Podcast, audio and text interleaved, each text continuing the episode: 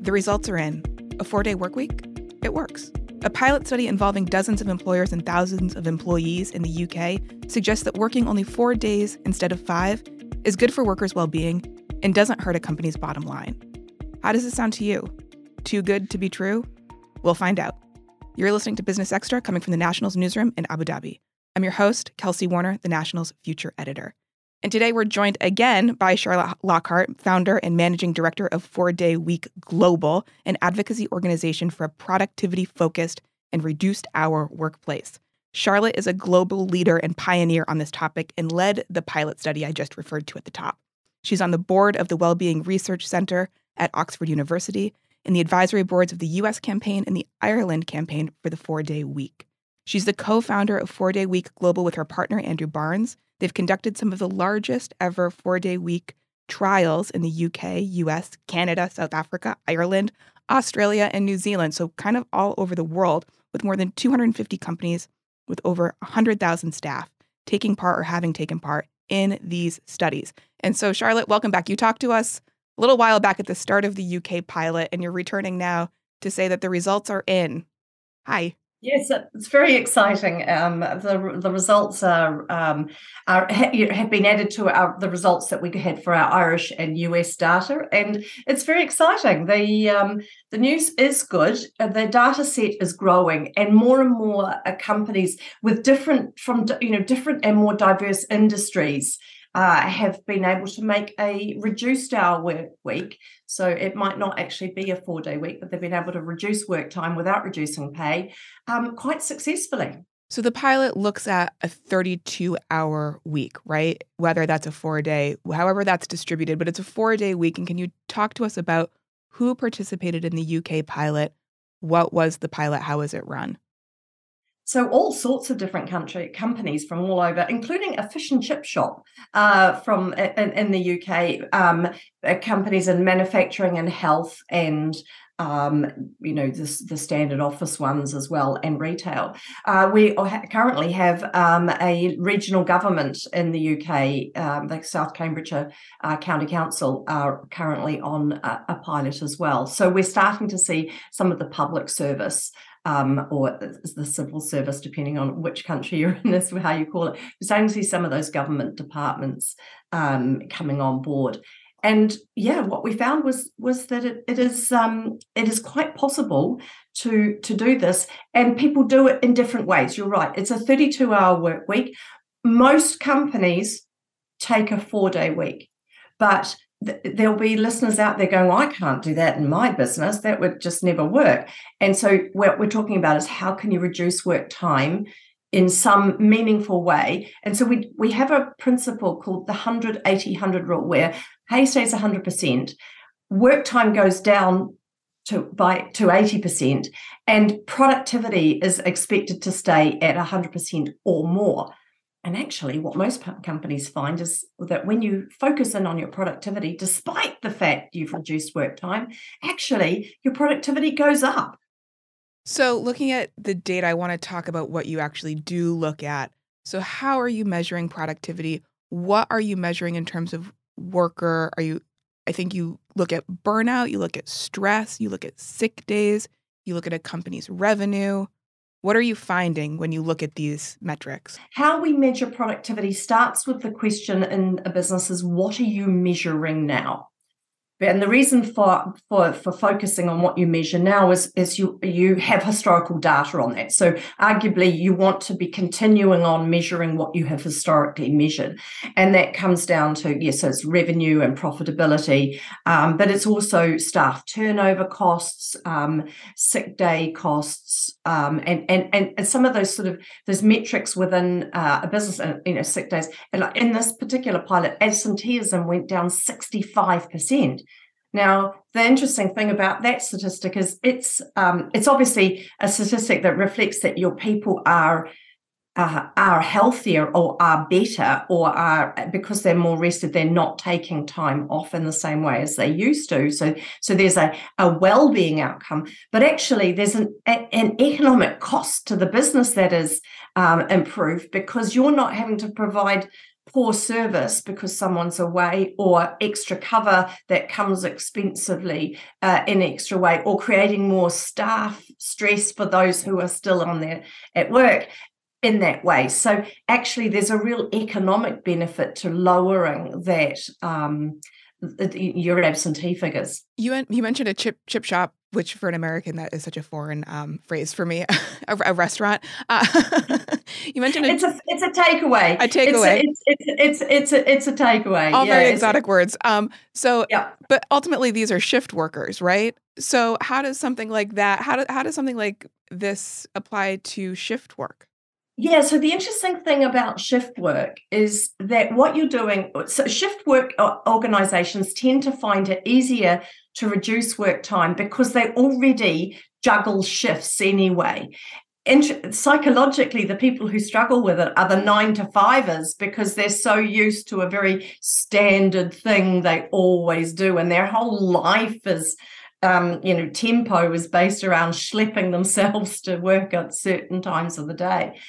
But in, in different um, shift organizations run it in different ways. But what is at the heart is that when your staff are there, they are more productive. So they're making you more money.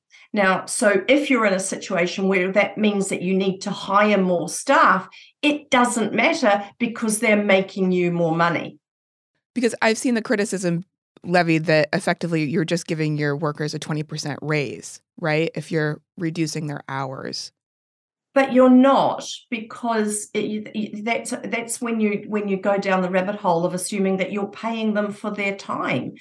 Time is ethereal. It doesn't actually earn you anything. Them dealing with your customers, um, serving your customer, making your widget, that's what makes you money. The productive outcome of their time is what makes you the money. So you, while you are effectively giving them a pay rise, they're not earning any more money, but they're still producing you the same amount of outcome. In fact, as I said, many organizations find that their that their um, their productivity goes up.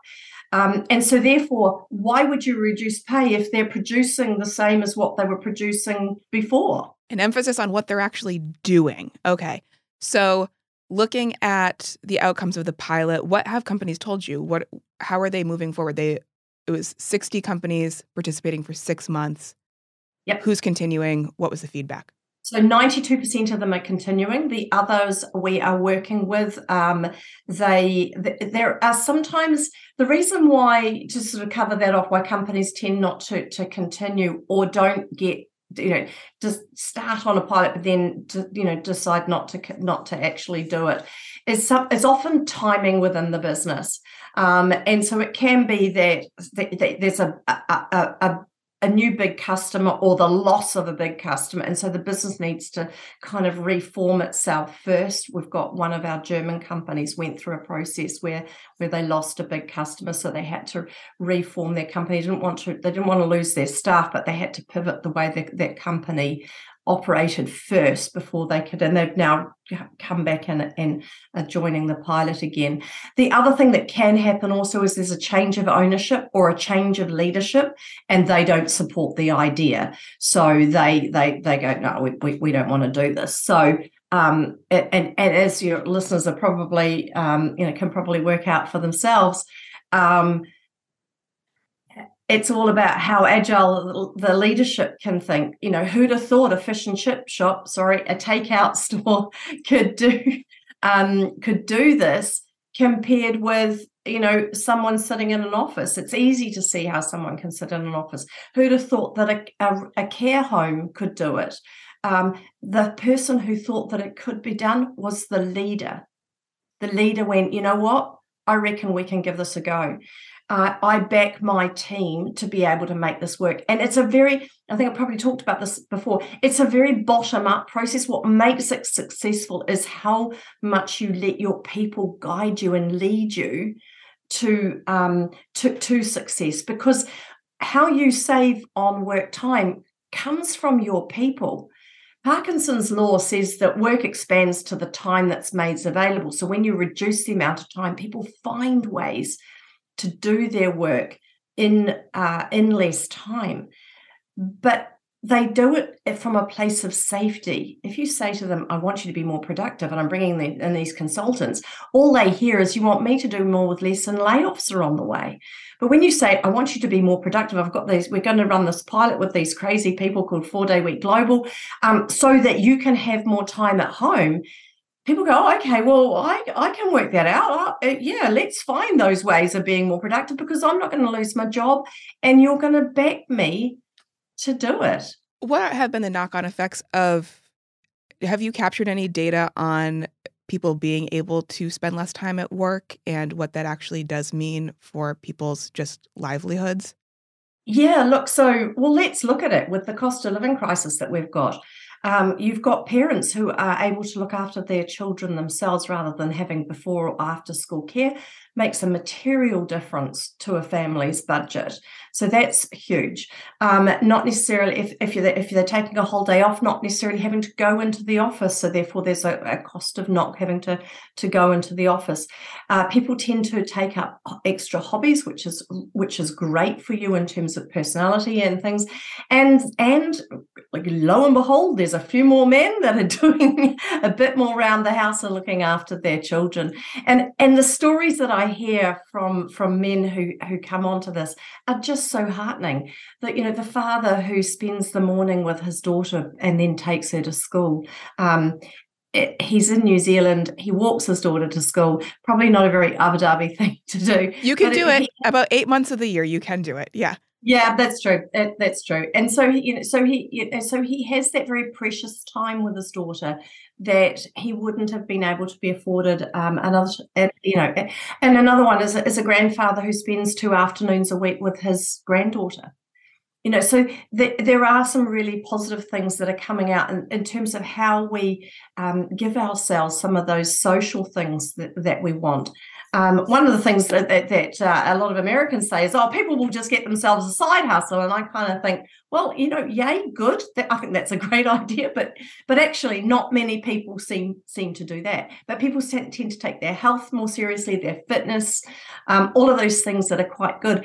And one of the statistics that I really like is the fact that fatigue and insomnia goes down, and that's really you know it's a reflection of our lack of stress um, but you know, we're a better person at work if we can get the right amount of sleep and we're not lying awake worrying. Um, and we're a better person at home. But also, there's a health statistic that comes out of that. We know that that that um, that our how long we will live and how healthy our life is is there's a direct correlation to the quality and quantity of our sleep. So it's quite material how some of this is pulling together and bringing some really interesting things that we can then extrapolate out to some much larger you know and more meaningful um, impacts. And these larger conversations it feels like are really happening. The uae last year announced a four and a half day working week for its public employees. You know in states in the us it's under discussion as a public policy for incentivizing reduced work hours elsewhere around the world.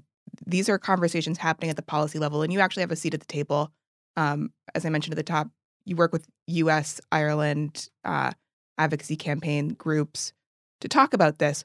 What are the limitations? What are the reservations that you hear from policymakers? What are the questions they have about implementing this at an actual uh, public policy level? Uh, in my view, this is how a, a, a, government should do it run a pilot program. Um, so, we're currently running a pilot program for the Portuguese government so they can experiment with what reducing work time looks like for Portugal.